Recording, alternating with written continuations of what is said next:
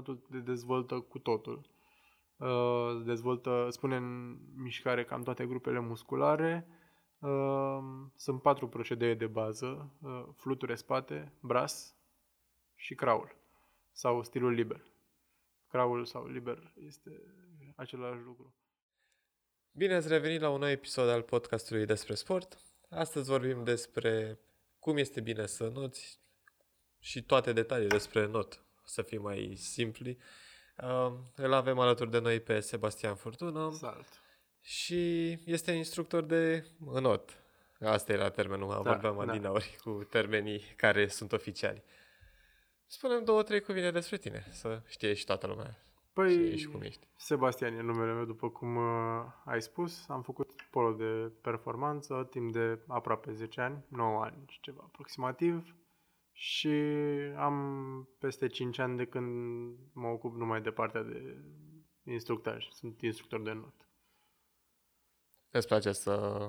Îți place domeniul ăsta de a fi antrenor, instructor, să fii... Da, să mereu am, mereu am considerat că să înveți pe cineva ceva, orice, e, e un lucru mare pentru că nu toată lumea are capacitatea asta să învețe pe cineva, nu toată lumea are răbdarea sau uh, tehnica, metoda de a învăța pe cineva și atunci uh, mi-a plăcut, plus că imediat după ce m-am oprit din a face polo, am vrut să rămân cumva în în domeniul ăsta, în segmentul ăsta, cu apă, cu bazinul și am zis că un instructor de not ar fi complementar acolo, ar fi exact. Ar fi complementar, trebuie. exact. Și probabil aș putea ajuta mai departe și sportul din care provin și în not.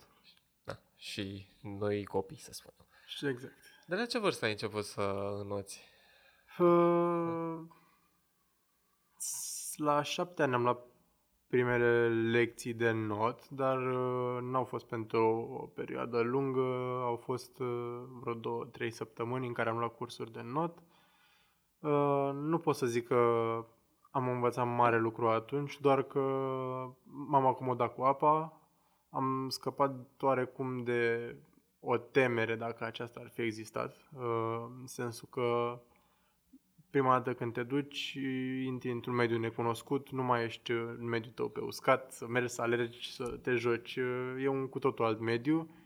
Uh, țin minte că a fost o ședință la care chiar mi-a fost puțin teamă pentru că făceam niște lucruri noi și eram mai mulți în grupă, iar instructorul de la acel moment uh, oricât de bine ar fi fost el pregătit, noi fiind în două părți diferite ale bazinului, era puțin mai greu să ne coordoneze. Dar uh, mi-a fost benefic uh, acea perioadă de trei săptămâni. Uh, ulterior, pe la vârsta de 9 ani, uh, m-am dus uh, cu niște prieteni care deja mergeau, făceau inițiere uh, la not și cam așa am început. Perioada de a învăța să not n-a fost uh, strict învăț în not, pentru că au fost două ședințe sau trei în care am fost la bazin, uh, iar după trei ședințe, antrenorul de la acel moment, care coincidență sau nu era și antrenorul unei echipe de polo, uh, a văzut că eu călcam apa foarte bine. Fără, adică puteam să stau pe loc, fără să mă mișc stânga-dreapta și uh, nu mă duceam la fund. Lucru pe care e greu să lucruri pe care e greu să le înveți la început. Plus că trebuie experiență un pic, trebuie să ai... Exact, exact. Dar uh, la mine, din fericire, a fost nativ și atunci, uh, observând uh, treaba asta, mi-a propus, de fapt, l-a propus părinților să mă dea la polo. Eu nu știam ce este polo la acel moment, recunosc, dar am zis de ce nu și cam așa am ajuns eu. Și culmea, uh, am învățat restul procedeilor de not, de fapt procedeile toate le-am învățat uh, la primele antrenamente de polo. Deci, bine, tu știai oricum când te-ai apucat de polo, știai deja să noți, deja aveai un pic de experiență, nu te dus uh, în polo Nu știam direct. să not.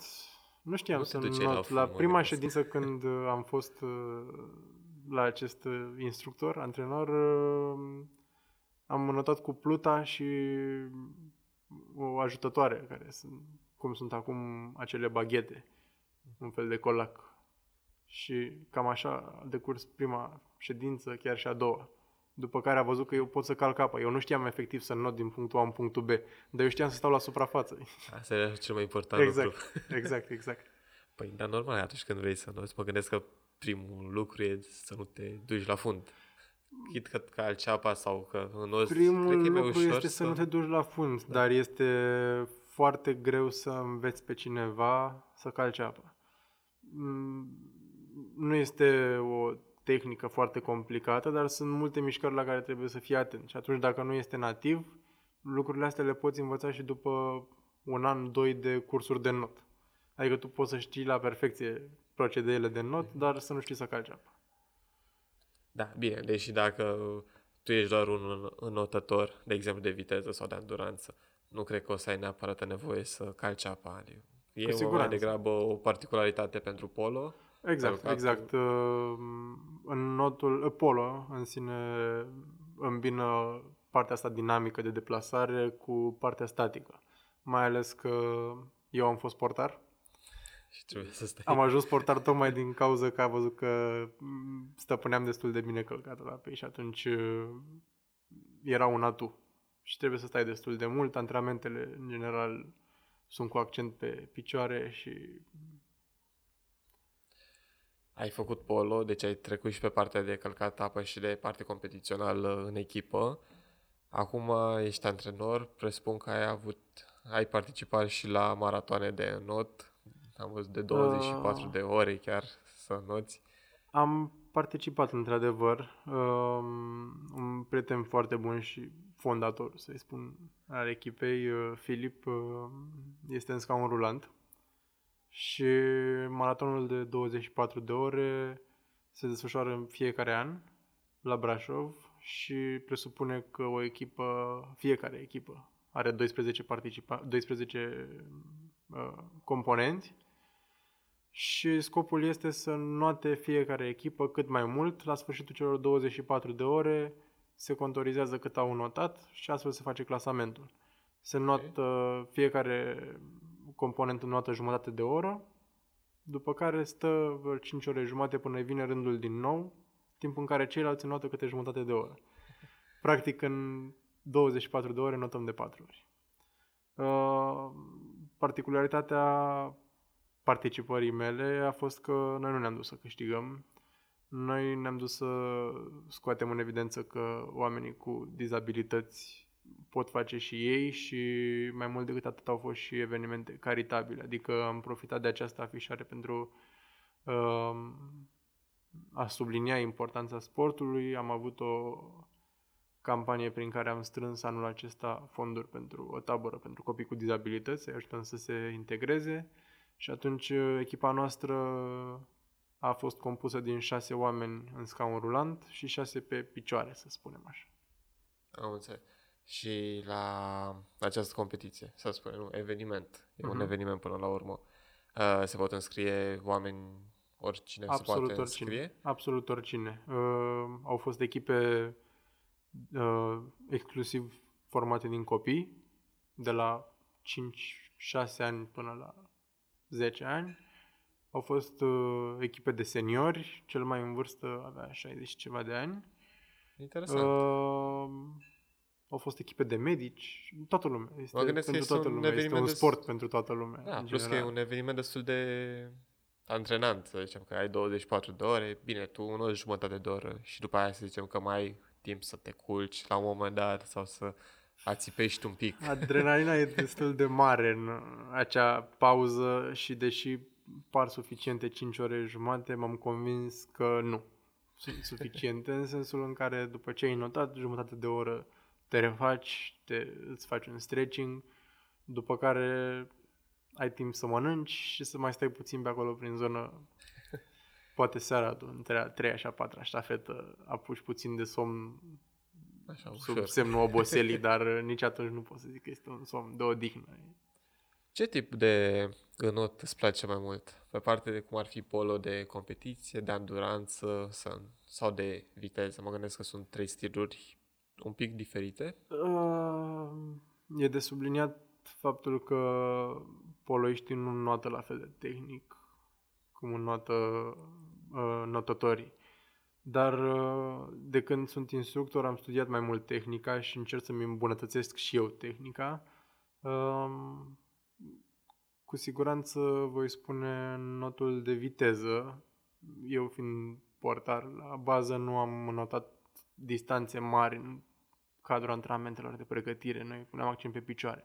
Dar aveam și o zonă de not pentru că la începutul fiecărui campionat, fiecărui sezon, se dau niște probe pentru a ști dacă ești apt sau nu să participi în acel sezon. Să nu pățești ceva exact. într-un Și meci. un, nu neapărat, doar că astfel se face o delimitare clară a echipelor și fiecare echipă trebuie să aibă un anumit număr de jucători care și-au luat aceste norme, aceste probe.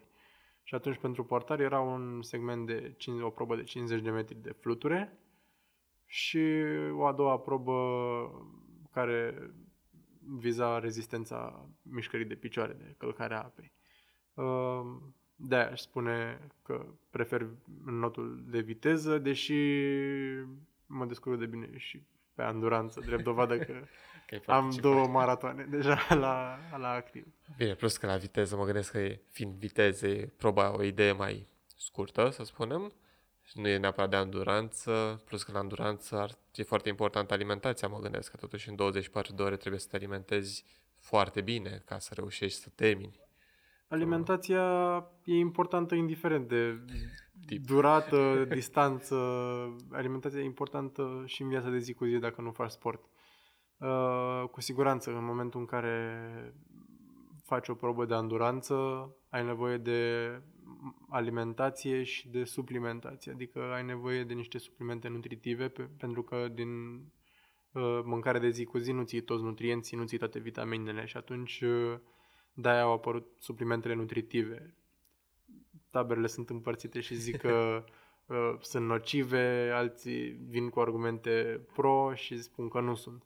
Uh, eu sunt din tabăra Ah, care pro. spune că nu sunt nocive, tocmai pentru că le-am observat uh, beneficiile. Plus de asta, uh, pe lângă vitamine și săruri pe care trebuie să le ai uh, în corp în momentul în care începi să faci probe de anduranță, este necesar să ai și o încărcătură considerabilă de carbohidrați care îți dau o oarecare energie. Este adevărat că trebuie să stăpânești și momentul în care le consumi, adică nu o să mănânci niciodată fix înaintea probei, pentru că o să fii obosit, dar uh, cu un plan bine pus la punct de dinainte și o pregătire de câteva zile, să zic, nu te pregătești în ziua de dinainte pentru o competiție. Da, nu te duci într-un magazin și ții toate batoanele energizante Exact, exact, și te exact. bagi în tine. exact. Um, cu o pregătire bună înainte, orice competiție ar trebui să fie. Da, doar că trebuie studiat un pic înainte. Dacă nu te pricepi neapărat, ar fi mai bine să întrebi pe cineva de specialitate sau care a mai făcut chestia asta în trecut. Categoric, dacă până acum câțiva ani nu, nu prea știai unde să găsești, unde să cauți, în primul rând, pe cineva să te ajute pe partea de nutriție sau de antrenament, acum avem mai mult ca niciodată informația la, la îndemână și e ușor. Ești la un click distanță, practic, de, Da, deși și asta poate fi un lucru bun sau rău, că trebuie să-ți faci un filtru destul de ok în informațiile respective. Cum ai Categoric. zis tu, o să fie tabăra pro, tabăra contra, o să zică unii că sunt foarte nocive, alții că sunt foarte bune, trebuie să un fii Categoric. moderat. că Atâta vreme cât găsești ceva care să se plieze pe stil. credințele tale în materia respectivă, eu zic că este în regulă. Apropo de tehnologie, că acum avansați, să zicem, suntem mai avansați un pic, tu ai învățat să noți singur sau la bazin, de fapt, ai zis? Uh, da, am învățat să not... Uh, Singur și un pic ajutor, să spunem așa. da, da în, la momentul când învățam eu să not, copiii încă făceau mișcare și în afara cursurilor de la un anumit sport și atunci uh, eram ceva mai motrici și ne era mai ușor să prindem o mișcare, să vedem pe cineva făcând și să reproducem. Acum uh, găsești orice pe internet, mai ales pe YouTube. Crezi că un adult sau un copil urmărind un tutorial, probabil că există cum să noți, ar putea să învețe să noate cu un laptop în fața bazinului, să spunem? Mm, Sau ar fi indicat? Că și asta e un pic de risc, mă gândesc. mm, sunt mai mult pentru nu. Nu cred că ar putea și nu cred că ar fi indicat. Uh, și îți spun și de ce. În momentul în care vrei să înveți să desenezi, de exemplu, cu siguranță un tutorial de pe YouTube te ajută. Adică ești într-un mediu safe. Uh, în momentul în care vrei să înnoți, e puțin mai dificil. În primul rând că nu mai ești în mediul în care ești obișnuit. În al doilea rând că dacă n-ai mai fost niciodată în, în apă, într-un bazin unde nu atingi fundul bazinului cu picioarele, uh, s-ar putea să te panichezi și atunci niciun curs de pe internet nu te învață cum să îți depășești această, această frică. Pentru că, până la urmă, de asta există instructor și nu este o meserie care să poată fi înlocuită în viitor de roboți. Este interacțiunea umană. Dacă sunt joburi care în 10-15 ani o să dispară din cauza tehnologiei, că o să poată fi înlocuiți, îmi vine greu să cred că o să apară un robot care să ne învețe să trecem peste frici și să... Doar poate să ai un bazin reglabil sau ceva, să dispară fundul sau să apară genul ăsta. E Mm, mult de discutat aici. tindem să nu avem încredere nici uh, în noi, nici în uh, prietenii, de- oamenii de lângă și cu siguranță am avea at- cu atât mai puțină încredere în, Un robot într-un, lo- într-un robot, în ceva tehnologizat. poate are o defecțiune și acolo Exact. e rămas, că nu mai uh, Apropo de asta, care ar fi vârsta ideală, dacă există o vârstă ideală să te apuci să înveți să noți sau există o limită de vârstă inferioară? Mm, Nu există, nu există o limită nici inferioară, nici superioară. Uh, în ultimii doi ani, să spun așa, am început să lucrez și cu bebeluși, m-am documentat mult pe partea asta și uh, chiar nu există o limită. Adică să spunem că un bebeluș de la 4 luni, chiar și de la 3 luni într-un bazin în general, pentru copii foarte mici, bazinele trebuie să aibă anumite specificații de temperatură a apei, de temperatura aerului, um, Mă gândesc că trebuie să fie o de idee calitatea apei. mai, mai calde? Sau? Categoric, apa trebuie să fie mai caldă, trebuie să nu aibă acel conținut de clor.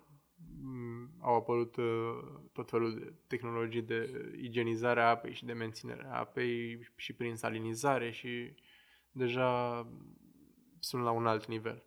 Și atunci uh, copiii la 4, eu am avut uh, personal cel mai mic uh, cursant, avea 4 luni și acum are un an și 5-6 luni și este bine mersi. Uh, Atât că bebelușii nu vin să învețe să noate.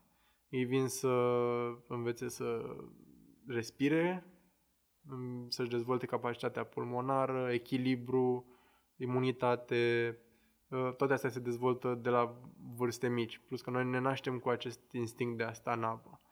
Dar uh, îl pierdem pe parcurs, adică până la 3 ani poate dispărea total câtă vreme nu este întreținut. Și atunci copii, un copil care vine de mic la bazin, îl uh, sesizezi imediat într-o mulțime de copii de 4 ani, să spunem. În momentul în care el ajunge la 4 ani, o să aibă niște abilități clar superioare unuia care abia la 4 ani ia contact cu apa. Se simte ca acasă deja de 4 Exact, ani sau exact, acolo. exact. Uh, Se acomodează cu apa, învață să respire, uh, musculatura trunchiului, cor, uh, abdomen și spate e foarte importantă și pentru bebeluși uh, se lucrează foarte mult pe zona asta pentru că uh, îi ajută și să poată sta în picioare. Ei pe la un an încep să meargă. La fel de mai Și învață atunci, să înoate exact. sau să stea la suprafață. Exact, și atunci mai devreme. echilibrul uh, vine din această zonă de mijloc a corpului și sunt copii care vin la bazin și reușesc să stea în picioare sau să învețe să meargă puțin mai repede decât cei care nu vin. Nu zic că este o regulă să vii la bazin, dar uh, este da. un beneficiu. Da, cum ai spus și tu, musculatura se dezvoltă și automat față de un copil. Dacă o face not de 5 luni, să zicem, și la un an, amândoi o să fie, la care face not, o să fie mai bine dezvoltat, musculatura o să fie mai bine Categoric, categoric există șansă să fie mai dezvoltat decât cel care nu a făcut. De învățat propriu zis uh, să noți cam de la 4 ani. Cam de la 4 ani încep să... De fapt, antrenorul începe să se înțeleagă cu, cu copilul. Și să înțeleagă și copilul Exact. despre ce este vorba. Exact, și de pe la 4 ani se poate pune problema de învățare.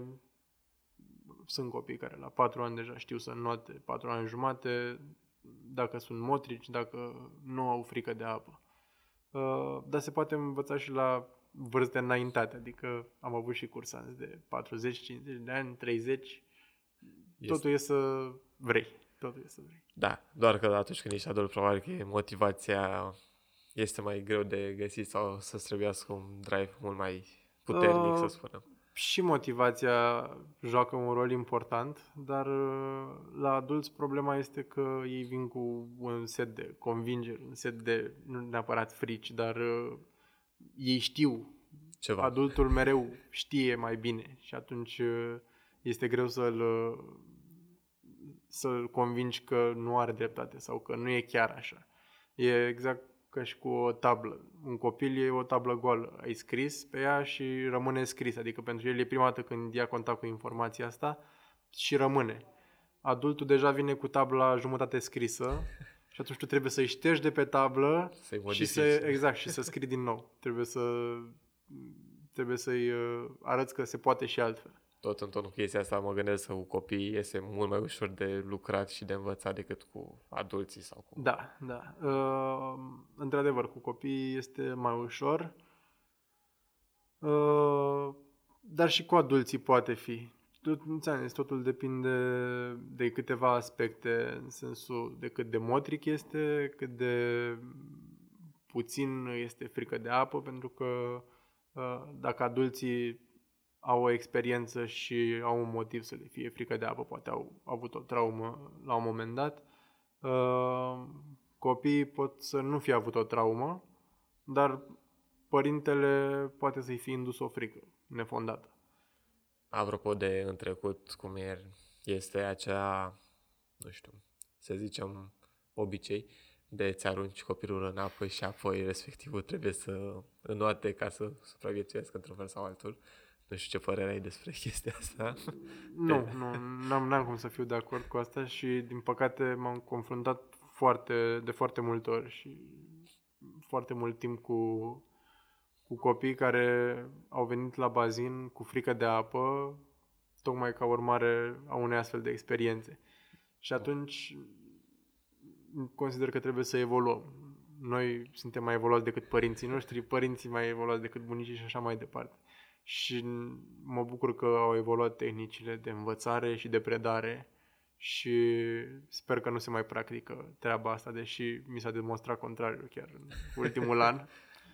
Uh, n-am să dau un contraexemplu, dar gândește că ai vrea să noți pe bicicletă și cineva ți-ar, uh, ți-ar, te-ar învăța lucrul acesta într-un mod brutal.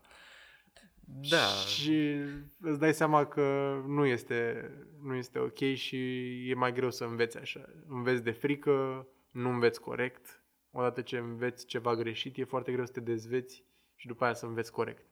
Dacă înveți corect de la început și liniștit, fără frică, cu siguranță o să înveți și de plăcere și o să rămână pentru mult timp informația acolo. deci ar fi mai util pentru părinți să nu-și arunce neapărat copilul în apă direct și Cu totuși siguranță. să îl ia treptat.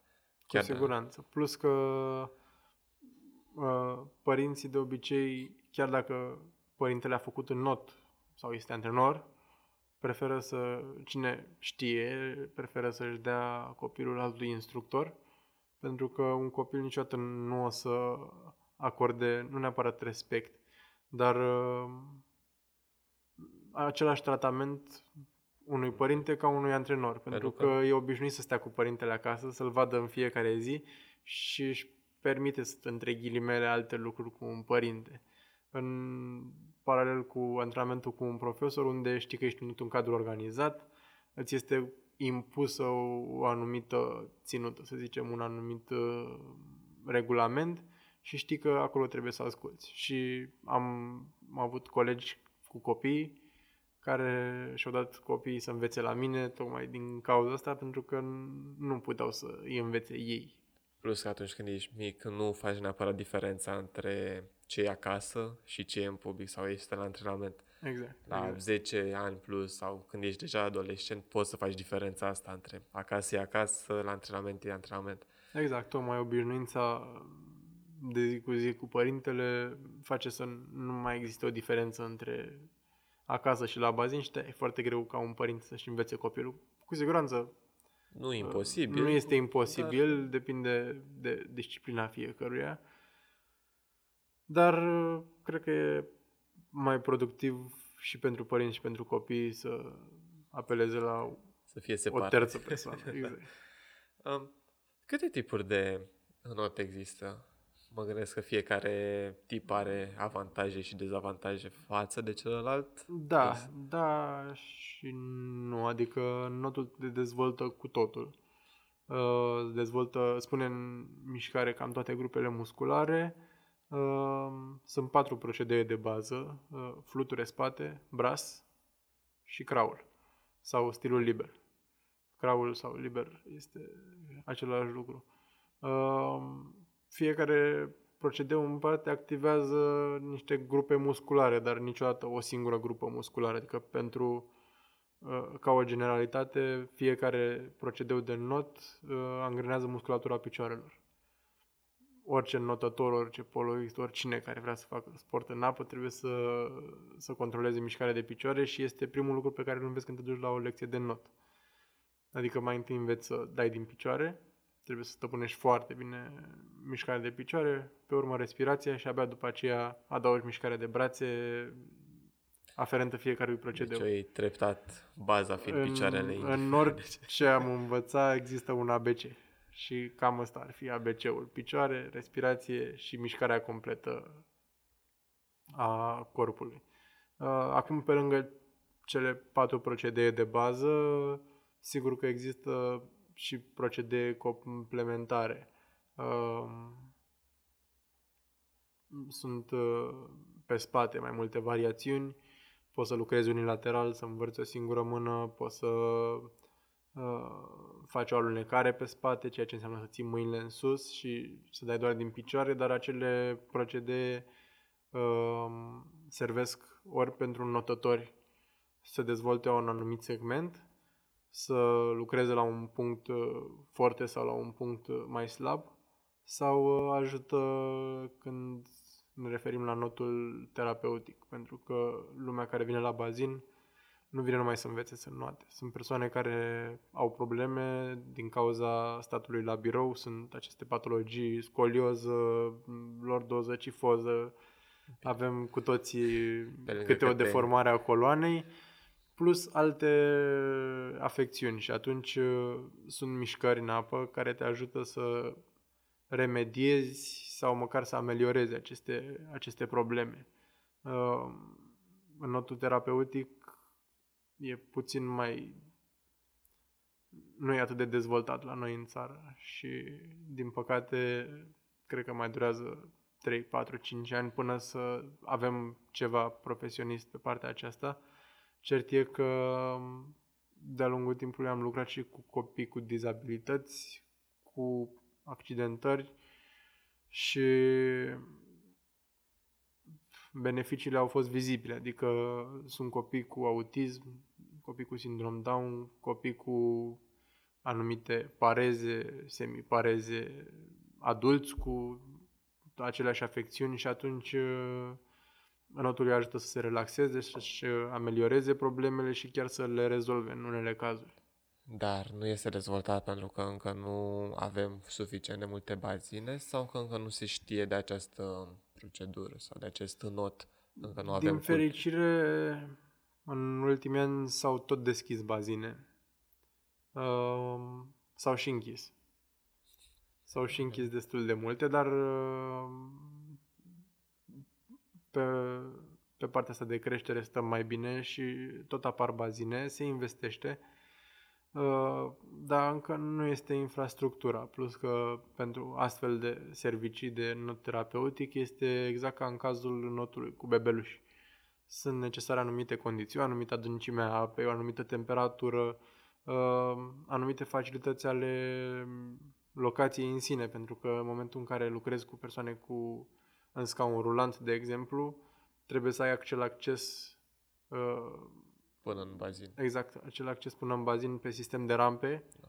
Da, care să-i ajute, pentru că altfel avem o facilitate și oamenii nu pot să ajungă la ea. Da, plus că, bine, când se construiește sau când se face automat, trebuie să ai rampele respective pentru tribună, pentru alte. Nu trebuie neapărat să ai rampele până în bazin, mă gândesc, ca și standarde. Asta da, asta dacă vorbim de un bazin competițional. Dar uh, pe lângă bazinele competiționale, care pot să găzduiască atât meciuri de polo, cât uh, și competiții de not sincron, not pur și simplu, uh, există și bazine făcute strict cu scop recreațional sau uh, terapeutic sau pentru copii. Și atunci acelea nu trebuie să fie dotate cu tribune. Da, cum sunt, de exemplu, și la băi sau sunt cu apă termale și automat exact, sunt exact. niște... Nu, nu trebuie, sunt niște facilități care nu, nu sunt dependente de aceste tribune, decât dacă ai un uh, bazin competițional. Atunci, într-adevăr, sunt niște standarde care trebuie respectate. Bine, oricum. Cum ai considera că avem notul de notul competițional mai bine dezvoltat față de cel de terapeutic sau sunt amândouă cam pe la același nivel în proporție? Notul terapeutic nu prea e dezvoltat. Sunt puține locuri în care se face și, și mai puține locuri în care se face bine. Există și puțin specialism, mă gândesc, pe partea asta, fiind Categoric, în momentul în care e infrastructură slab dezvoltată, nici specializare pe domeniu nu există. Uh, pe partea de not, eu zic că stăm bine. Mereu e loc de mai bine, dar uh, am avut rezultate în anii ăștia, după 2000, am avut rezultate la not și înainte, și la Olimpiade, și la campionate mondiale. Și anul acesta, primul uh, delegat al României la Olimpiada de la Tokyo de anul viitor este un notător. Bun. Deci se dezvoltă... Și, da, și mai avem încă unul cel puțin care e la o secundă distanță, ceva de genul acesta, să, să facă baremul și să se califice pentru Tokyo. Deci avem unde să creștem, suntem pe drumul cel bun măcar. Avem și se face din ce în ce mai multă treabă și din ce în ce mai bună, dar sigur e loc de mai bine și din partea sportivilor, dar și din partea celor care uh, facilitează aceste servicii, care uh, ajută la construirea unui bazin, la întreținerea lor, la dezvoltarea sportului în sine. Că, până la urmă, tu vrei să faci sport, dar dacă n-ai unde și nu ești susținut, e greu să faci din bani proprii.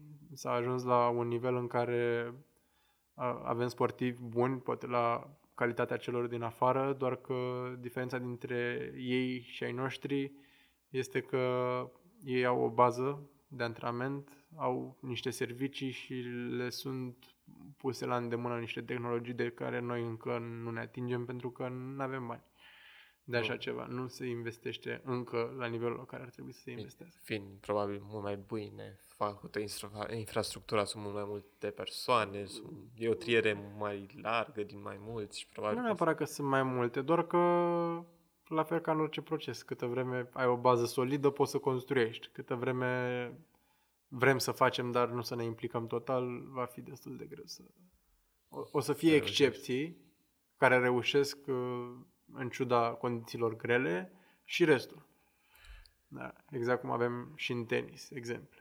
Am da, avut uh, unul, două vârfuri și în rest toată lumea ar vrea să facă pentru că vede că se poate, dar e, e nevoie greu. și de un pic de noroc, să zicem. Da, noroc și finanțe și exact. multe altele. Noi, avant- noi avem avantajul că avem deschidere la mare. Uh, pentru adulți, să spunem, în loc să vină la bazin săptămânal sau lunar, ar fi mai indicat sau ar fi bine să se ducă la mare să noate sau sunt două stiluri de not sau două medii total diferite, astfel încât să nu, să nu te dezvolți suficient de bine dacă nu doar în mare. Uh, nu e vorba de a te dezvolta bine sau nu, este vorba, cum ai zis și tu, că sunt două medii diferite. Adică dacă ești într-un bazin de not, știi că ai o adâncime constantă sau știi că într-o parte a bazinului sunt 2 metri, într-o parte sunt 3 metri adâncime, știi distanța pe care urmează să noți și știi că în momentul în care ai obosit, ai o margine de bazin, o scară de care să te ții, un culoar. În momentul în care intri într-o apă deschisă, mare, lac, oriunde ai nota, știi că, de fapt, nu știi. Nu știi cât de adâncă este, nu știi dacă sunt curent sau nu, nu știi dacă sunt valuri sau nu și sunt lucruri pe care nu le poți controla. Um, paradoxal, mulți dintre cei care se neacă la mare sunt înotători. Pentru că un om care știe să nuate, dar nu foarte bine, o să se limiteze totuși, sper, la asta, la adâncime mică sau aproape de mal, în speranța că acolo este apă mică și știe să se descurce. Să fie mai precaut, e, să nu Dar obosească. Uh, sunt mulți notători care spun că ei știu să noate, ei n-au ce să pățească și se duc mai departe decât este indicat. Și de la a te duce departe până la a ajunge să te neci este o fracțiune de secunde, o linie foarte subțire, pentru că nu depinde de tine. Poate să ți se pună un cârcel, poate să te lovească ceva, poate pur și simplu să se întâmple Vine ceva, un val sau exact, să vină un curent. val și să nu-l vezi și atunci nu mai ai tu controlul asupra situației. Și e bine să fii precaut. Chiar dacă știi să noți, ori noți într-un cadru organizat, pentru că există și competiții de not în ape deschise, dar uh, este un traseu clar făcut, studiat de dinainte și se știe că nu există pericole. Deci, chiar dacă știi să noți și noți des într-un bazin, atunci când mergi la mare sau într-un râu, lac, orice, automat trebuie să fii un pic mai precaut și eventual să te antrenezi pentru mediul respectiv. Mă gândesc că Da. curentul, de exemplu, e ceva neprevăzut. Într-un bazin ești constant, dar în mare ar Exact, în trebui bazin, să, în bazin n-ai această surpriză că la un moment dat uh, trebuie să dai mai repede din picioare sau din mâini ca să stai la suprafață. Da, în, într-o apă deschisă, cum ți-am zis, pot apărea lucruri neprevăzute, plus că este un efort puțin mai mare. Dacă în bazin apa nu o pune mai multă rezistență decât ar trebui, uh, în mare, spre exemplu, sunt și acele valuri și tu trebuie să depui puțin mai mult efort să treci peste ele sau să noți paralel cu ele fără să te împingă stânga-dreapta. Mă gândesc că e mai ușor să înveți și să noți în bazin decât în mare, Care- doar că cei care învață să noate în mare au un avantaj față de cei din bazin sau nu consider Nu. că e neapărat un avantaj? Nu, nu consider că este un avantaj. Consider că fiecare ar trebui să știe să noate. Adică oricine, de la orice vârstă ar trebui să știe să noate. Uh, unde învață să noate este mai puțin important câtă vreme învață să noate corect sau măcar cât să fie în siguranță. Adică poți să consider că ești în siguranță și că știi să noți în momentul în care, să zicem că dai uh, una, două, trei ture de bazin fără să obosești, uh, în momentul în care te poți scufunda și să ieși la suprafață controlat, fără să intri în panică, în momentul în care poți să stai într-o apă mai adâncă, fie ea și deschisă și să nu simți că te sufoși sau că ți se face frică sau mai știu eu. Contează respectivele ture, două, trei de bazin, în ce stil sunt făcute? Mă Nu. gândesc că unele sunt Nu. mai solicitante față de celelalte. Categoric, fiecare procedeu în parte vine cu gradul lui de dificultate. Sunt uh, dintre cele patru de bază, fluture, să spunem că este cel mai solicitant. Uh, Dar asta nu înseamnă că nu-l poți face. Nu, Cert dar este că atâta vreme cât te duci în noți și faci mișcare în general, nu neapărat te duci în noți, uh, este, este un lucru bun. Este un lucru bun. ai un avantaj față de ceilalți care nu fac chestia ai un asta în mod avantaj regulat. Uh, și din punct de vedere al sănătății, adică dacă te duci și înnoți în prima parte a zilei înainte de muncă sau după muncă, sunt uh, avantaje în ambele momente ale zilei. Uh, Sunt foarte multe persoane, cluburile în general, care sunt cluburile de fitness sau sportive care sunt dotate și cu un bazin, au o ora de deschidere undeva la 6-7 dimineața. Iar uh, la noi oamenii intră la muncă undeva la 8-9 dimineața. Am văzut adesea persoane care vin la ora 7 dimineața la bazin, notă jumătate de oră, 40 de minute, o oră, să spunem, după care își fac un duș și pleacă la muncă. Cam cât de des ar trebui să mergi, de exemplu, la bazin? Adică poți să mergi o dată pe săptămână sau ar trebui să mergi zilnic? Cum ai spus și tu, sunt anumite bazine care se deschid.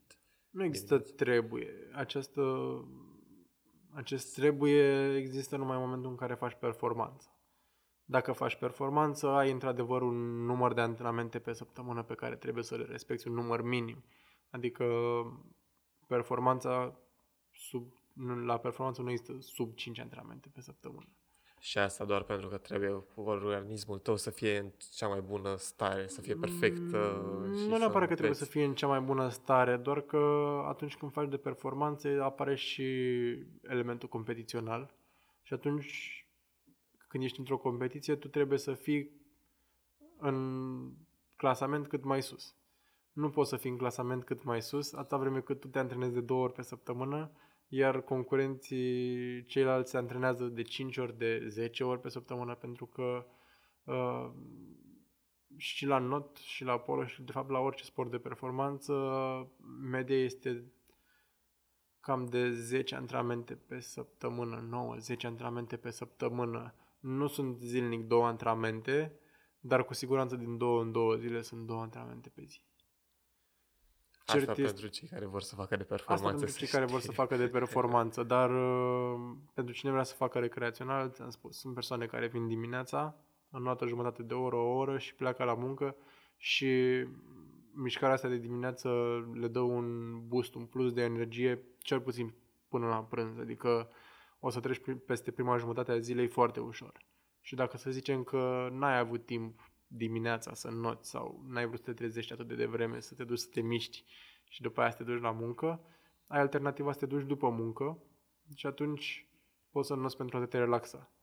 Dacă la începutul zilei înnoți pentru a căpăta un plus de energie, seara poți să te duci la bazin și pur și simplu să te relaxezi înnoți un bazin, te mai relaxezi la un capăt, iar mai înnoți un bazin, uh, ajută foarte mult la detenționarea și mentală și fizică.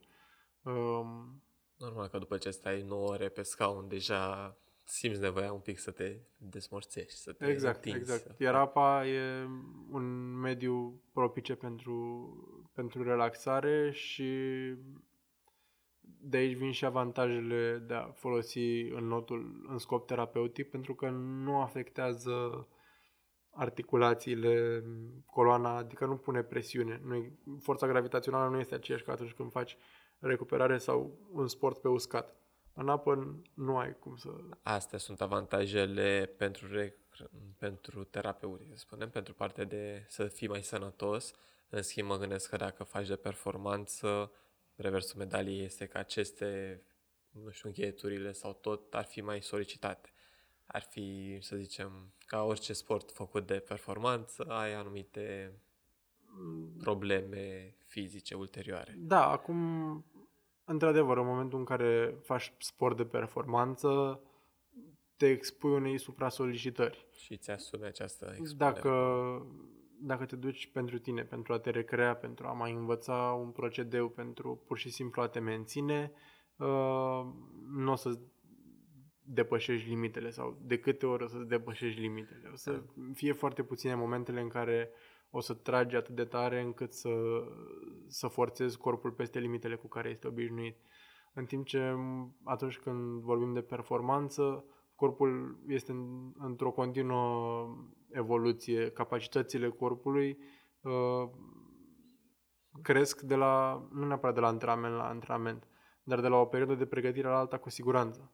Normal că îți testezi limitele și îți împingi limitele din ce în ce mai mult. Da, ești, ești cumva, acolo. chiar dacă nu le împingi tu, ești cumva forțat de concurență să faci treaba asta. Adică dacă faci performanță, categoric vrei să ai și rezultate. Pentru că altfel, dacă nu tinzi către rezultate, poți foarte bine să, să rămâi la... Să nu faci de performanță, să, să rămâi exact, la să hobby, rămâi așa. de, să faci uh, not de recreere ca hobby pentru că nu te interesează clasamentul, nu te interesează să, să ai o, o poziție peste cineva într-un anumit clasament. Um, mai devreme vorbeam de adulți. În funcție de cum doresc ei, ar fi bine să se ducă sau nu la în not dimineață, seară, în weekend, cum își fac ei timpul și cum doresc. Uh-huh. Uh, la copii, atunci când învață să noate, ar fi bine să aibă un antrenament sau două pe săptămână astfel încât să nu uite respectivele procedee sau există un număr ideal de antrenamente, as- mai ales la început, când te apuci de not? Mm, Nu există un număr ideal, dar uh, zic eu că o dată pe săptămână este minim. Adică dacă mergem o dată la două săptămâni, deja nu mai, nu mai uh, ai informația proaspătă. De fiecare dată o să fie informație nouă, chiar dacă ai mai făcut acel lucru. Uh, Acum depinde și de vârstă. De vârstă și de capacitatea fiecăruia, pentru că pot să fie doi copii de șase ani, să spunem, unul care rezistă mai bine la efort și altul care atâta poate din punct de vedere al efortului, obosește mai repede. Și atunci uh, cu unul o să lucrezi o dată pe săptămână, cu unul o să lucrezi de două ori pe săptămână pentru că îi permite organismul. Uh, Cert este că o dată de două ori pe săptămână este mai mult decât bine la început, la stadiul de învățare, după care dacă vrei să continui să te întreții, două, trei antrenamente pe săptămână, zic eu că sunt suficiente. Să spunem un minim acolo. Exact. Mai spui și tu să nu fie o informație nouă și să stai, să bați pasul pe loc într-un fel cu evoluția. Exact, dacă te gândești, sunt trei zile pe săptămână în care te duci câte o oră. Ai trei ore într-o săptămână. Nu este chiar așa de mult.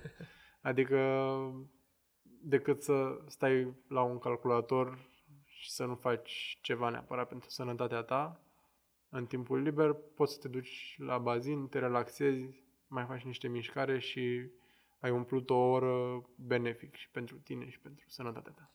Pentru copii, mai ales și pentru adulți, da, mai ales pentru copii, că până ai zis și tu, este mai ușor de lucra cu ei. Uh, Dacă au o frică, cum ar putea să treacă peste sau cum ajută un antrenor sau cum îi ajuți tu să treacă peste frica de apă? Că s-ar putea să tremure înainte să intre în apa propriu-zisă, în bazin. Sunt, uh, și... sunt cazuri în care părinții vin cu copiii la bazin, iar copilul este deja Traumatizat. speriat de apă, deși poate nu are un motiv clar. Simplu fapt că nu e mediul în care el obișnuit, uh, faptul că nu o să mai stea acea oră cu părinții, deși părinții în general stau într-o cameră de unde îi văd pe copii și viceversa, este, îi desparte un geam uh, de cele mai multe ori. Dar uh, aici ajută foarte mult și părinții. Câtă vreme părinții vin uh, cu copiii la bazin și le insuflă încredere, copiii, oricât de multă frică ar avea, uh, tind să te asculte, tind să uh, ignore acea frică și ușor, ușor să treacă peste. Dacă nu ai atât de mult ajutor din partea părinților, să spunem, sau pur și simplu frica este atât de mare încât uh, Nu, nu, contează, nu ține mai nici de încet. părinte, nici de antrenor, uh, este bine să o ia ușor, venim la o ședință, vedem cum reacționează și intrăm treptat. Adică au fost ședințe în care copiii au venit cu o frică foarte mare și efectiv nu voiau să intre în apă și a durat jumătate de oră doar să-i conving să stea pe treptele de la intrare sau pe marginea bazinului cu picioarele în apă. Dar orice pas înainte este Binevenit. Până Exact. Este orice fel de mișcare spre înainte este, este binevenită. Um, Dacă astăzi îl convingi să intre în apă măcar până la genunchi, data viitoare cu siguranță el știe că a intrat până la genunchi și nu i s-a întâmplat nimic și poate va fi dispus să încerce să intre mai mult în apă și mai mult în apă și până la urmă câtă vreme ești perseverent, n-ai, n-ai cum să nu treci peste această frică.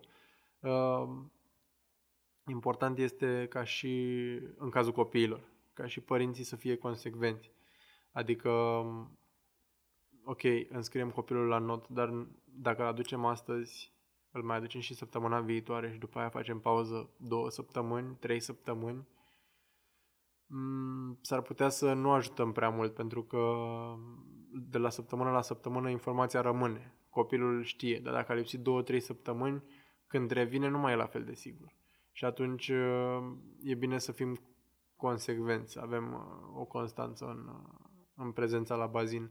Dacă la adulți să spunem că sunt conștienți de treaba asta, copiii trebuie puțin ajutați. Nu, nu poți să, să înveți un copil să noate venind o săptămână, da, lipsind două săptămâni, iar venind încă o săptămână. Mai ales dacă este și frică de apă și trebuie să fie foarte exact. ușor tot procesul. Exact, exact. Că dacă hai să zicem că este nativ în apă și nu are nicio problemă, probabil că ar învăța mult mai ușor. Sunt și cazuri, și... sunt și cazuri în care, într-adevăr, două, trei săptămâni. Sunt copii care n-au, n-au o frică de apă și uh,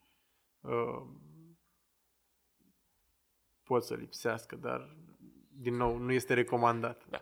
Oricum, la adulți mă gândesc, cum ai spus și uh, mai devreme, că e mult mai complicat să-i convingi. Dacă au frică, probabil că o să fie o muncă mult mai grea de convingere. O să fie o muncă mai grea la început.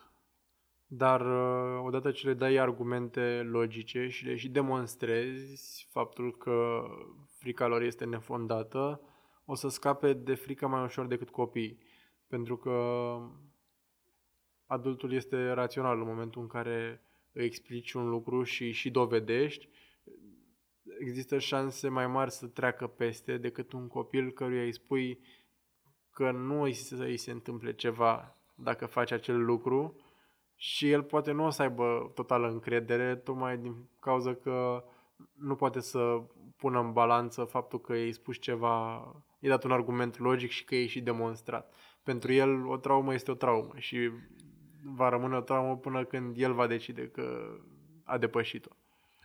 Da, deci Depinde de moment, e mai ușor să lucrezi cu adulții sau cu copii, plusuri și minusuri probabil. De plusuri ambele. și minusuri în ambele tabere. Cert este că atâta vreme cât vii constant, șansele să nu înveți sunt foarte mici. Adică am avut cursanți care au învățat în trei ședințe să nuate. Mă refer la copii.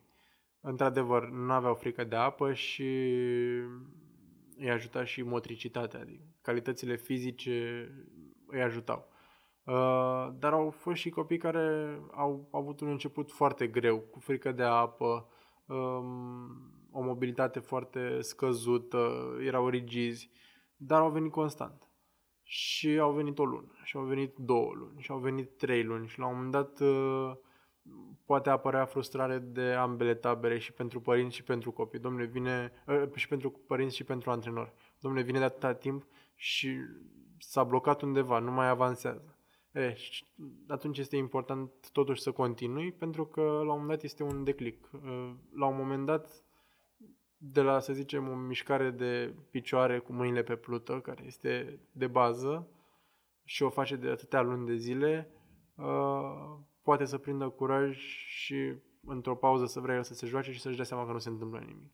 Și de atunci poate să învețe patru procedee în într-un timp mult mai scurt decât i-a luat să se acomodeze cu mediul. Da, deci nu renunța nu renunța suficient de devreme. Nu renunța niciodată, nu, nu, nu devreme, niciodată, nu.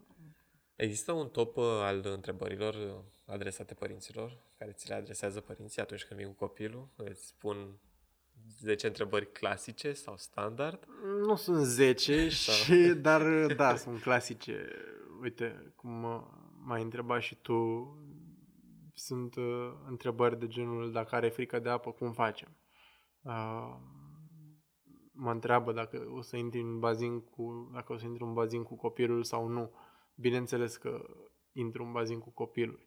Uh, dar trebuie și părinții să, să înțeleagă faptul că în momentul în care lucrezi cu 3-4 copii, poți să intri în bazin cu ei, chiar și cu mai mulți, poți să intri în bazin cu ei câtă vreme sunt la stadiul de învățare, la stadiul de, uh, în care nu știu nici măcar un procedeu de bază. dar în momentul în care încep să învețe și sunt și foarte mulți, este bine ca instructorul, antrenorul să stea pe margine, pentru că de acolo îi vede pe toți, ei se deplasează mult mai repede acum știind să noate și este mult mai ușor să îi coordoneze și să le explice, să le modifice și să le ajusteze mișcările. Pe când dacă este în apă, în momentul în care îl oprește pe unul dintre ei să, să-i explice ceva, poate să-i încurce și pe ceilalți care deja se mișcă repede și nici să nu înțeleagă foarte bine. Plus că dacă este nevoie de ur- este o urgență și e nevoie de o intervenție rapidă de pe margine, poți să vezi și să ajungi mai rapid. Într-adevăr, ai o vizibilitate mai bună, dar uh, revenind la întrebarea ta cu dacă intri sau nu în apă către antrenor este o întrebare. Întrebarea probabil cea mai, uh, cea mai cel mai mult auzită uh, este în cât timp învață să noate. Și aici uh, se lovesc de un răspuns sincer, dar uh, este bine să nu, să nu minți omul sau să nu creezi uh, așteptări false. Noi când ne naștem nu știm să mergem și cu toți învățăm să mergem undeva în jurul vârstei de un an. Acum că învățăm să notăm la, să mergem la 10 luni, la un an și 3 luni sau la un an fix, depinde de fiecare în parte. La fel este și cu notul. Uh, cum am zis, depinde și la adulți și la copii. De frică, de motricitate, de multe aspecte. Și atunci uh, nu există un număr clasic, adică abona, dacă un abonament este împărțit în 4, 8 ședințe, 12 ședințe, uh, mulți tind să creadă că acele 8 ședințe sunt făcute special să înveți. E ca la matematică, astăzi înveți să aduni, mâine să scazi și păi mâine știi să faci și fracții. E, nu e chiar așa, pentru că mm, sunt lucruri pe care odată ce le-ai învățat, trebuie să le recapitulezi. Dacă la prima lecție ai învățat să dai din picioare, următoarea lecție mare parte dintre ea vei, din ea vei uh, recapitula ce ai făcut la prima lecție, iar în ultima parte poate învățăm ceva, ceva nou, urmând ca a treia lecție din nou ce ai făcut la prima lecție, recapitulez, da, mult mai puțin și restul orei... Uh... Asta cred că e valabil cam în orice lucru în care dorești să înveți, pentru că ai nevoie de niște automatisme create, mai ales pe partea sportivă. Tu înveți să dai din picioare, ai învățat astăzi, dar mâine sau peste două zile, nu o să mai, nu o să-ți mai aduci aminte sau nu o să fie ceva natural. O să trebuie să, să te gândești, pur și simplu. Exercițiul, exercițiul rezolvă, rezolvă acest lucru în sensul că în notul este de multe ori asemănat cu mersul pe bicicletă. Uh, odată ce îl înveți, e foarte greu să-l uiți.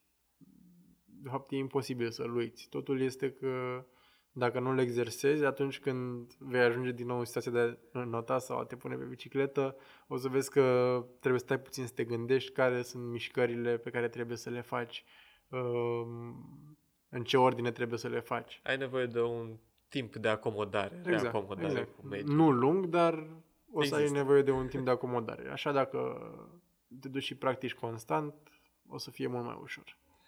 Știu că Uh, scuze de întrebarea din ori. Uh, mai există temerea de, atunci când mergi la piscină, strand, piscină, bazin, uh, de să-ți iei anumite boli din apa respectivă sau din baie sau tot ciuperci sau tot felul de chestii.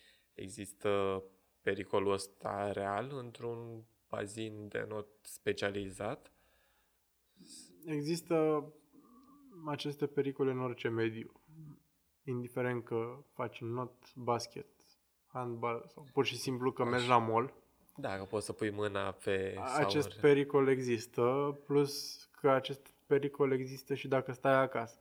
Dacă este un mediu umed, aerul din încăpere este umed, uh, poate să ducă la apariția de afecțiuni respiratorii și așa mai departe. Uh, fiind un mediu umed, cu siguranță există și pericole, doar că un bazin specializat, cum ai spus și tu, are anumite norme de respectat și acestea sunt uh, uh, verificate cu strictețe și periodic. în sensul că fiecare bazin trebuie să dea o analiză a apei zilnic sau săptămânal, dacă nu mă înșel, o analiză a calității apei, uh, sunt controle foarte dese care se fac la fiecare bazin și atunci uh, e greu, e greu să se întâmple acest lucru. Bine, depinde mult și de oamenii care, care frecventează acel loc și de noi fiecare în parte, pentru că o să observăm la un bazin, de exemplu, că există tot felul de afișe pe pereți sau pe marginea bazinului unde spune să facem un duș înainte de bazin. Duș înainte de bazin înseamnă duș la locul uh, respectiv, nu acasă. Dacă stau la un minut de bazin, mi-am făcut duș acasă și am venit la bazin, tot trebuie să mai fac un duș înainte de a intra în bazinul propriu-zis. Nu se pune. Nu se pune. De ce? Eu vin de acasă, mă îmbrac, indiferent că fac un minut pe drum. Eu am luat hainele pe mine, am ieșit în, în mediul, mediul respectiv și am ajuns în bazin. Poate este vară, poate am transpirat, poate n-am transpirat. Totuși, un, un duș trebuie făcut acolo în incinta bazinului înainte de a intra, de a intra în apă. Da, deci... Și câtă vreme fiecare respectă acest minim de igienă, cu siguranță riscurile sunt mici. Plus că uh, copiii care vin la not își dezvoltă mai mult imunitatea. Adică un copil care vine pe tot parcursul anului la not o să fie mai rezistent la virusuri, la răceli, da. Cei care sunt, în general, sunt sezonieri. Uh, sunt cei care vin pe tot parcursul anului, dar iarna lipsesc din, de frica de a răci și sunt cei care pe tot parcursul anului nu vin pentru că uh, părinții lucrează sau copiii sunt la școală și au multe activități și vin pe timpul verii când sunt în vacanță, sunt la bunici și pot să-i aducă. De preferat ar fi să, să vină în fiecare dintre sezoane. Bine, dar asta e valabil și pentru că cred că iarna, dacă ești din bazin, ai porii deschiși, nu te poți usca și automat s-ar putea să răcești sau nu afară. Ai, există această această cum să-i spun acest risc. Dar în ultima vreme bazinele au o zonă de aclimatizare, adică mai ales pentru copii. Există din vestiar până în bazin o cameră în care, prin care copiii trec, acolo este o temperatură constantă și acolo pot sta să se usuce cu feonul, să treacă de la temperatura mai ridicată care este în bazin, să se regleze corpul la temperatura din încăperea respectivă și apoi trecerea se face mult mai ușor către către afară. Asta e așa pentru mituri, că unii probabil o să creadă că ai ieșit din bazin, te-ai îmbrăcat și ai plecat și pur și simplu rămâi... Exact, exact. Uh, nu mai este ca înainte când trebuia să vii cu fenul de acasă și uh, nu aveai unde sau era, era frig în vestiar. Acum lucrurile au evoluat, totul este orientat către client, către omul care vine la bazin și atunci condițiile sunt de așa natură încât să să-ți fie prielnic, totul e făcut să-ți ușureze munca. Ai venit la bazin, ai unde să te usuci, ai unde să uh, îți restabilești temperatura corpului după ce ai ieșit din bazin sau înainte să mergi în bazin, pentru că poate vin de la căldură și intri în bazin unde e mai răcoare, să spunem, poate este apa mai rece și atunci acea, acel hol pe care trece acea cameră de, de aclimatizare este perfectă. Da, plus că nu trebuie să ajungi în ultimul minut, adică ai programul la nou fix, probabil că ar trebui să ajungi și tu un pic mai devreme să Sigur, așa. Să-ți faci tot procesul și de acum. fi normal peste tot, mai ales la bazin de trebuie să te schimbi. Adică dacă, să zicem că te duci la alergat în parc, poți să te duci gata echipat. Da. La not nu poți să te duci gata echipat. Plus că, că ai anumite chestii de respectat, cum ar fi să-ți faci duș, să fii curat. Să-ți faci duș. Să fie totul în regulă. Plus că este foarte bine pentru pentru a fi în siguranță să-ți faci și o încălzire înainte să intri în bazin. Uh, apar des accidentări din cauza uh, faptului că nu ne încălzim, nu facem un stretching înainte, nu facem un stretching după, pur și simplu nu rotim mâinile sau nu facem o genoflexiune. Asta în principal valabil pentru cei amatori hobby, că mă gândesc că pentru cei care merg la un instructor, tot programul este construit în așa natură încât să includă și o bucățică, o mică parte de Da, dar e și... valabil pentru toată lumea, da. adică nu trebuie să ai, să ai un instructor care să stea cu gura pe tine pentru a face ceva pentru tine. Este, este de bază. Este de bază și este bine pentru, pentru tine ca sportiv, fie că ești sportiv amator sau profesionist. În momentul în care te duci și știi că urmează să faci o activitate, te încălzești specific. În momentul în care ai terminat acea activitate sportivă, trebuie să uh, fie 10 minute, un sfert de oră la sfârșit, de revenire la o formă sau la un ritm cât mai aproape de cel inițial. Pentru că nu poți, de exemplu, să ai o cursă, de un antrenament în care ai notat foarte mult și foarte repede, să ieși din bazin și să pleci acasă, pentru că ritmul tău cardiac este foarte ridicat, uh, temperatura în corp este foarte ridicată și mușchii sunt foarte încordați. Și atunci tu trebuie, după ce ai notat foarte repede, după ce ai depus un efort foarte mare, îl reduci, mai faci puțin două, trei bazine de revenire, după care ieși pe mal și acolo mai urmează încă 10 minute de stretching trebuie să întinzi articulațiile, întinzi musculatura, pentru că altfel apar și accidentările. Și accidentările apar și la cei amatori și la cei care fac de performanță. Adică dacă la performanță ești uh, ești predispus la accidentări pentru că te expui foarte mult uh, stresului muscular și articular, uh, la amatori este din contră pentru că nu ești obișnuit să faci acel efort în momentul în care tu nici nu pregătești mișcarea de dinainte și nici nu și nici după o să fie o să fie foarte greu dacă te accidentezi. Probabil că procentual amatorii o să se accidenteze mai des decât profesioniștii. Nu, amatorii nu o să se accidenteze mai des pentru că în general când te duci și faci uh, acest sport și orice sport pentru hobby, cum am spus și mai devreme, nu te duci să testezi limitele sau doar dacă nu te pregătești de o competiție de amatori. Și atunci uh, riscul este scăzut și oamenii ar trebui să înțeleagă că în momentul în care vrei să faci sport, poți să faci absolut orice sport fără să-ți fie frică că te lovești, că te accidentezi sau mai știu eu. Uh, riscul mai mare în zilele noastre este să te accidentezi acasă sau pe stradă, din neatenție. Da, deci sunt mai multe șanse să traversezi strada, doamne ferește, cu telefonul în, cu ochii în telefon, decât să, să alunești la bazin. Eu zic că sunt mai multe șanse. Deci, pe partea de bazin să mergem, mai ales că acum a venit iarna. Ușor, ușor vine iarna. Exact. Dacă până în septembrie a ținut vremea cu noi, chiar octombrie și cei mai uh, îndrăzneți au, au intrat în bazine descoperite sau în mare chiar și după ce s-a terminat vara, uh, avem cu atât mai multe bazine acoperite și în București și de fapt în toată țara. Uh, eu am promovat ceea ce fac cu notul în online și am observat că sunt doritori care să vină la cursuri de not din toată țara.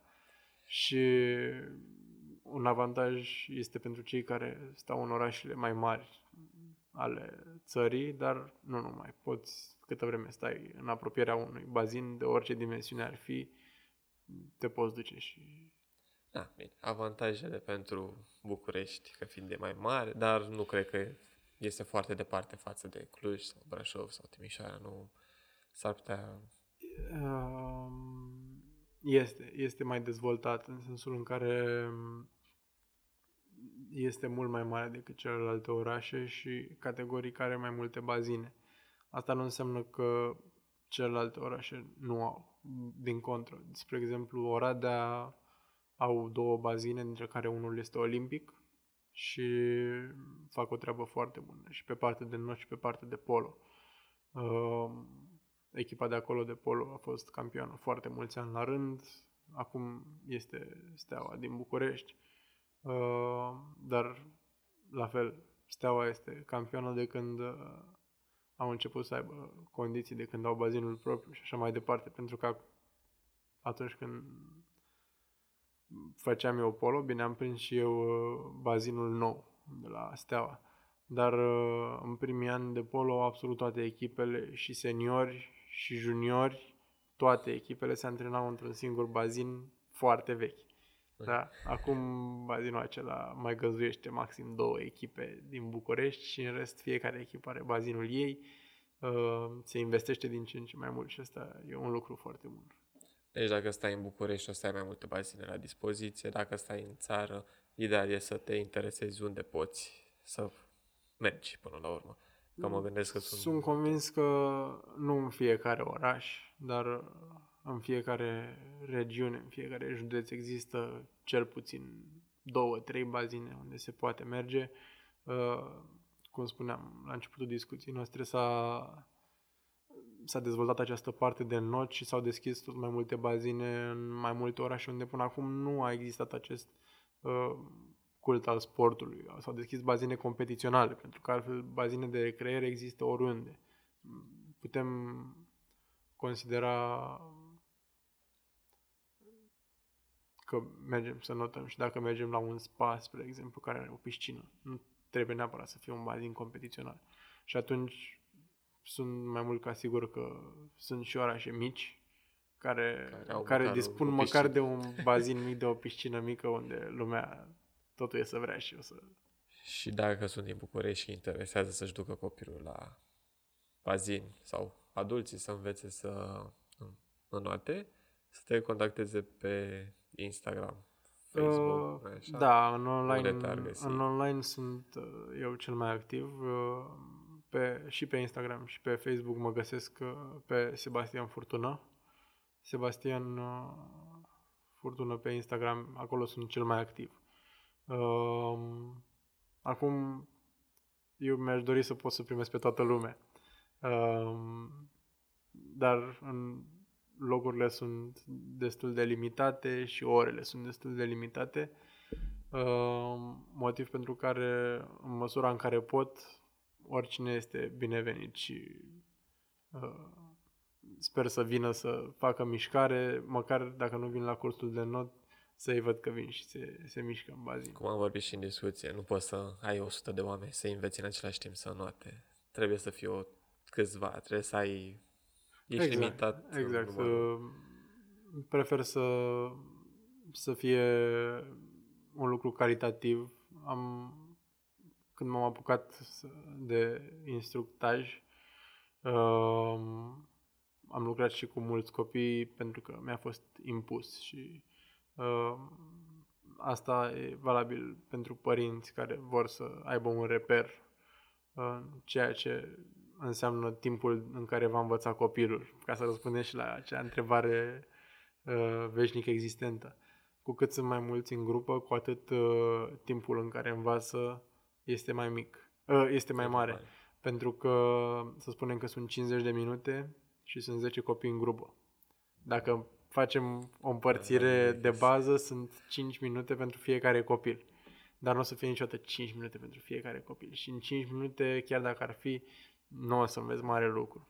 Motiv pentru care am mai bine de 3 ani de când uh, am ales să, să fiu pe cont propriu și să-mi structurez grupele uh, pe un număr mai mic, maxim 3-4 cursanți dar știu că în momentul în care sunt 3, în care sunt 4, în care sunt 2, uh, informația ajunge la toți în mod egal, îmi este mult mai ușor să îi coordonez și uh, orele sunt mai interactive, pentru că fiind foarte mulți, unii fac pauză foarte mult, alții notă foarte mult pentru că nu sunt la același nivel. Fiind mai puțini, sunt oarecum la un nivel asemănător de pregătire și lecțiile, cel puțin pentru copii, pot să fie mult mai interactive, mult mai plăcute, să învețe mult mai repede și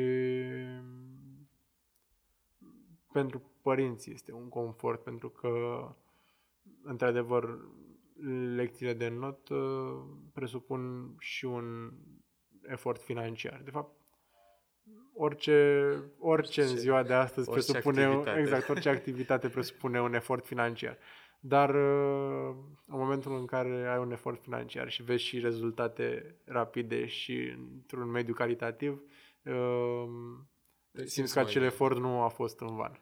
Da, te simți mai bine, plus că e în interesul copilului să învețe mai multe și mai repede, într-un timp cât se poate de scurt, ca să poată evolua mai... Da, plus Pe că departe. este, este confortul uh, părinților, să spun așa. Am foarte mulți uh, părinți care au venit cu copilul. Copilul a învățat să noate și după aceea când uh, intră în vacanță sau poate la momentul la care vorbim, eu nu mai fac cursuri cu ei din cauza că ori uh, s-a închis un bazin, ori pur și simplu nu mai uh, colaborăm.